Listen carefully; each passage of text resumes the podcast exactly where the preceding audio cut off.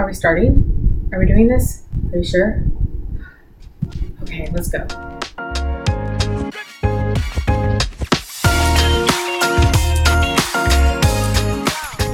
Ladies and gentlemen, welcome back to Reject the Regular. My name is Angel, And I'm Jen.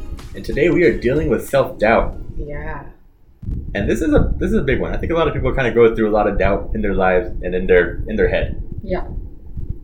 So let's start off.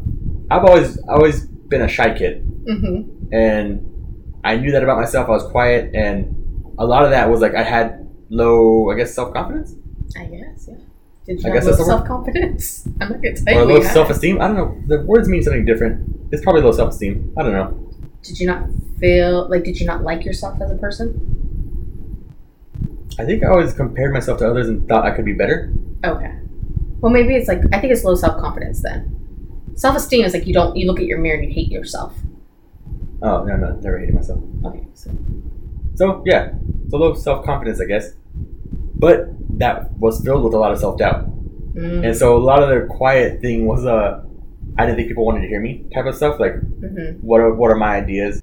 So it took me a long time to get over that, or actually through it, and uh, like now I'm on a podcast and now I'm talking about stuff.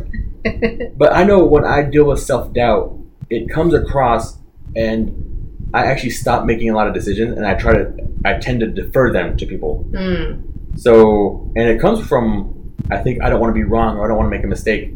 So, like, even now, or like growing up, I would wait for my parents or my mom to make a decision or my job. Like, I was asking the boss, like, what should I do this? What should I do this? Instead of taking initiative, Hmm. which is one of those skills, or even now, like to you, if I'm having a lot of self doubt, I will put decisions on you where it's like, I want you to decide so that Mhm. if it's the wrong decision, I don't have to. It's not me. Like I don't have to feel like a failure type of thing. Mm. Is that why I have to make a lot of decisions? Well, no. Well, like in the past couple of weeks, because we were going through this whole quarantine thing, and we were back into the level three mindset, and that's kind of like what came back up for me was Yeah. that a lot of self doubt again. So more recently, the self doubt kind of came up when uh, you were going through like your funk, Mm-hmm. and it felt like I couldn't help you.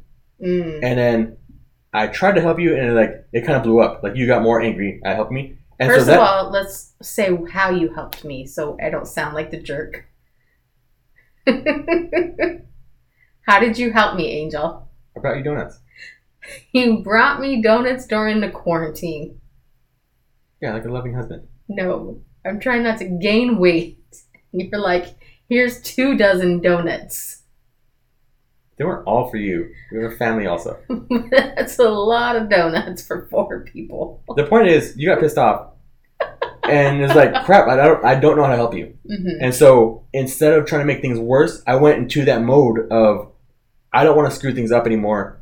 And then it was like I think a week or two where I was giving you all the decisions, and I don't know if you knew or not, but I know that you complained about it, like um, because I know I wasn't liking how I would do things that way. Like I don't like it that way. hmm and I know you don't either. Because there was even things about like when should we go to the store, like those sort of things where it's like giving you the the last say on it type of thing. Mhm. And a lot of that comes from the self doubt, and so it was even more recently where it's like, okay, I'm just gonna be more selfish for me, and it works out better that way. Like I'm able to start driving my life, and then you can go along with it. And I think you actually like it better that way too, where just make a decision and be willing to screw it up. Yeah. But that's where like when that self doubt comes in, I will defer it. Like well, often it's you because like I mean, there's only us here. We're quarantined right now. Yeah. but but for me, that's what happens when I have a lot of the self doubt. Interesting. Yeah, we're, we're totally different. That's Uh-huh. a, that's a good thing. I know for me, um, when I th- deal with my self doubt, the root of it comes from when I was a kid. I don't know how many of you were told this, but like kids were to be there and not speak. Like you just minded your own business Mhm. during grown up time and you did not speak unless spoken to. Was the exact words that was said to me as growing up. It's supposed up. to be seen, not heard. Yeah, there we go. I couldn't think of it. Seen, not heard. And so I used to just, you know, when they would have dinner at a restaurant with a bunch of grown-ups, playing my own games, doing drawing, doing whatever, and I got really good. Now, I wasn't shy as you because I uh, was always on stage or doing stuff. I was uh, a pastor's granddaughter, so I could not be shy. I didn't have that luxury. I had to be outgoing and, you know, doing stuff. So I didn't have that. But I never felt natural at it. Like it felt forced into doing stuff for others just mm. to make them feel better. So I always felt like that imposter syndrome. Like I was never being me. I was always playing a part in my life. I was just playing the Jennifer role, pretty mm-hmm. much. And so self doubt came from feeling that being myself was not enough. It should not happen. You need to be somebody else. Hmm. And so I know one thing was that I didn't know who I was for the longest time. I want to say for at least 24 years until I was 24, 23. Did I not even, did I not really know? I want to say 24, I think, when I had left my job and moved on into another role, a stay at home mom. I started kind of dealing with some emotions and just processing it in a not healthy way, but just still processing it and finding out who I was.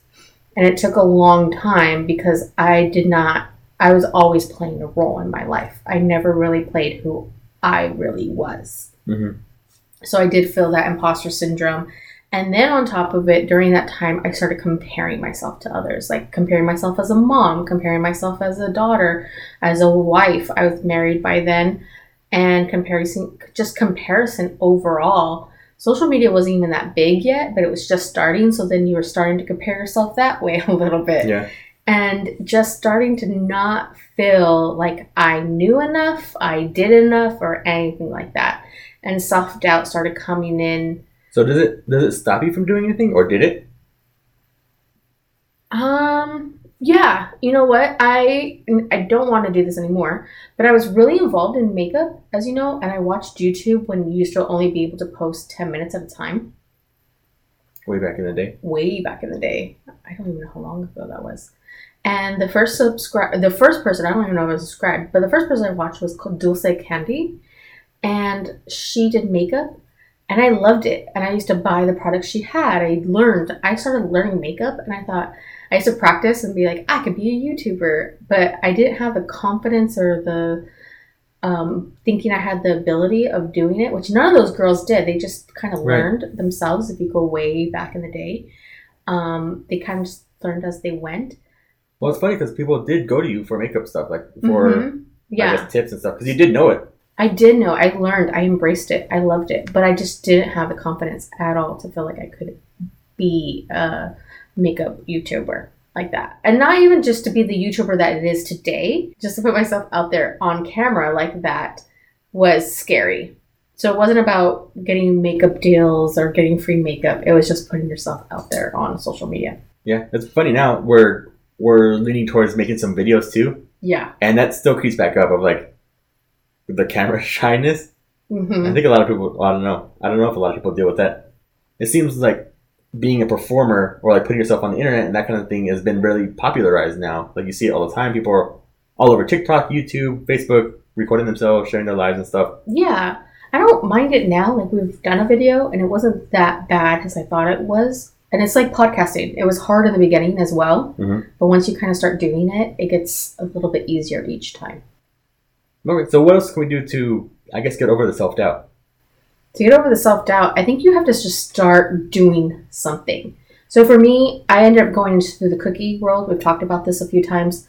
And uh, if you see my first cookies, I have to go get them on the other computer. I keep saying I'm going to post them, and I still haven't posted them. Uh, the first cookies I did to like the last ones, which was The Office, I think, um, totally different, totally different things. Mm-hmm. But what happened was with the cookies, I didn't put pressure to sell them or anything like that. I just started learning to make them. It was just became a hobby, and I would start giving them out for free. So instead, and I would start learning. Like that's how I learned. So instead of putting a price tag, which now I have a price tag, now I'm comfortable with saying how much my cookies are and this is the price and mm-hmm. so forth. And as I keep getting better, I'll raise my prices. But back then, I wasn't confident charging. I wasn't confident of even saying I made them or I'm starting to my business of cookies. So then I would just give them out for free, and then people would ask if I did make them, and I would say yes, and that's how I started doing orders and everything like that. So I just started small, where giving something for free and not making it a big deal or putting myself out there in social media. Just starting. Yeah, I think the weight that we put on things like that adds a lot to the, I guess, the procrastination or hesitation to even do anything like that. Yeah, Like I know if we came across even this podcast, if we're like, we're gonna start this podcast, we're gonna make some money on it, or like do all this thing where we make it never do it. right, and it doesn't feel right, and it's a lot of pressure, and it's like then you're kind of worried about the right words. but it stops being fun as well. And we already have our other company that we put a lot of work on and we have to strive. So it's like to add more stress, it just makes me want to shut down. I'm like, no, I, it's overwhelming of how many big steps there could be.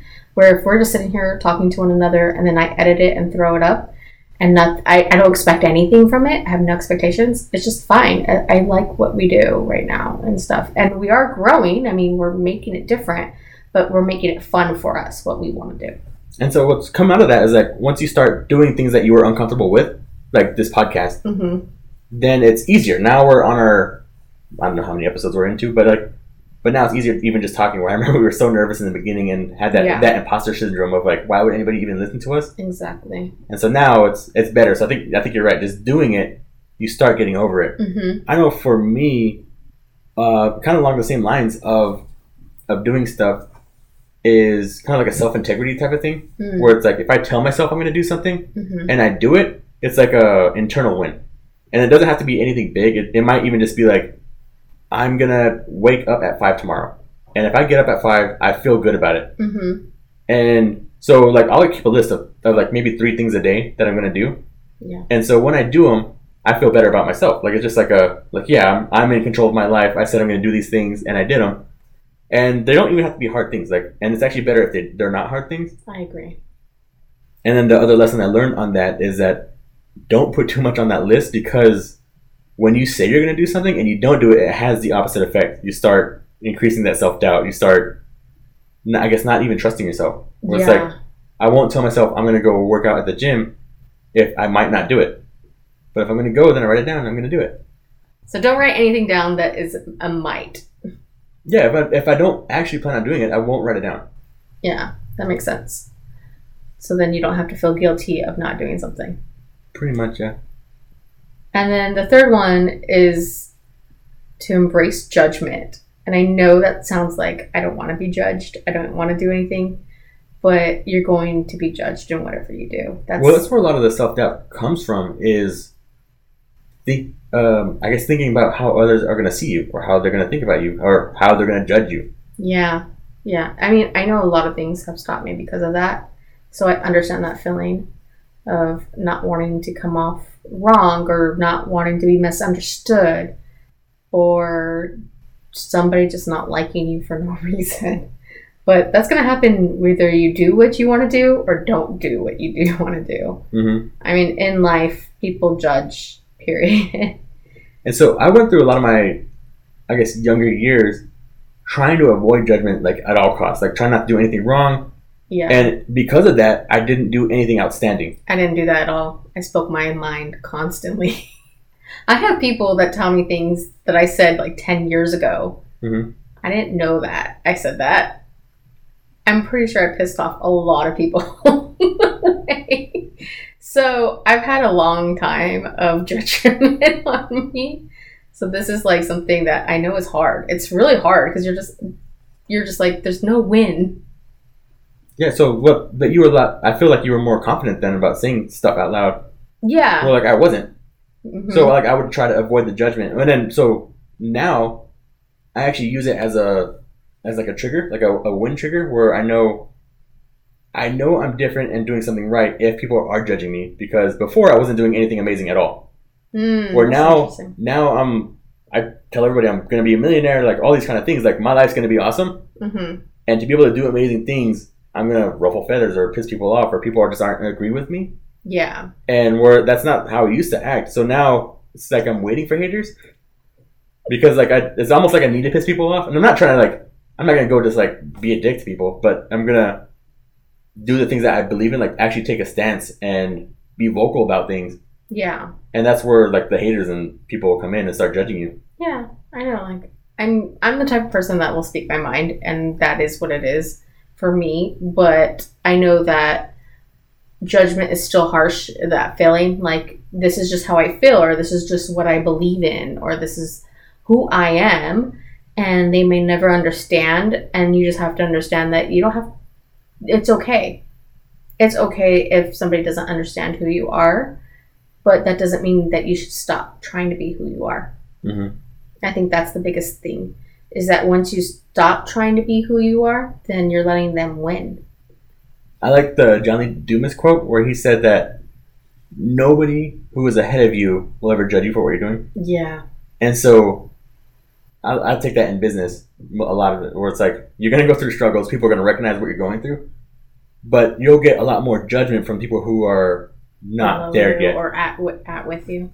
Yeah, I mean, I think in the business world, which is interesting that you brought that up, I feel where we are at in our little circle, we've had a lot of helpful people, not judgment, not competing, anything like that, no comparison, which has been really nice in that world. And I've kind of like, I want a little bit of that in my personal life. And we have. Now we have them as friends and we're growing with them. Mhm. But it's interesting how you, when you find the right people that are supposed to be in your circle, there's not going to be that. They're just going to be support and mad love, I've realized. Because I didn't think that was possible. I thought that was like stupid. I thought everything was cynical and sarcastic in my life. And I've learned that is not the case for everybody.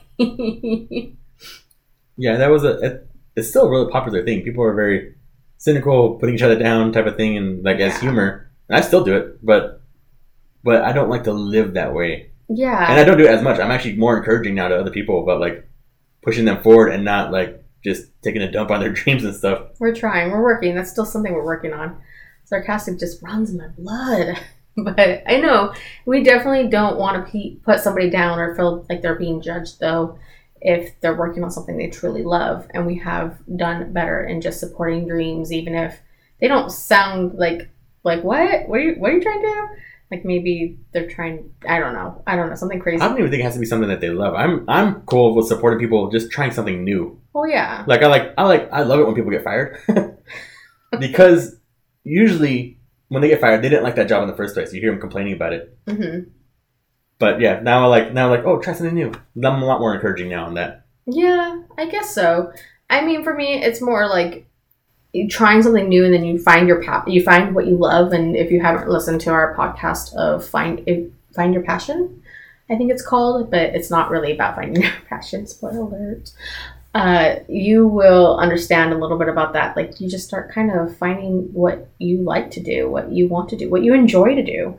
And this is something we enjoy to do is podcasting, even if people don't agree with us or they agree with you and not me or me and not you. You know, it's just kind of we're doing it for us, just marking what we've been up to. Oh.